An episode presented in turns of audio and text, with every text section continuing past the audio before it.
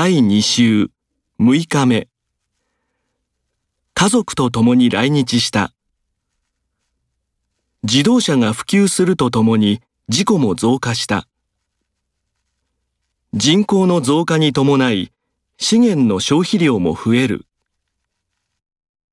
マラソン大会が行われるのに伴ってこの道路は通行止めになります。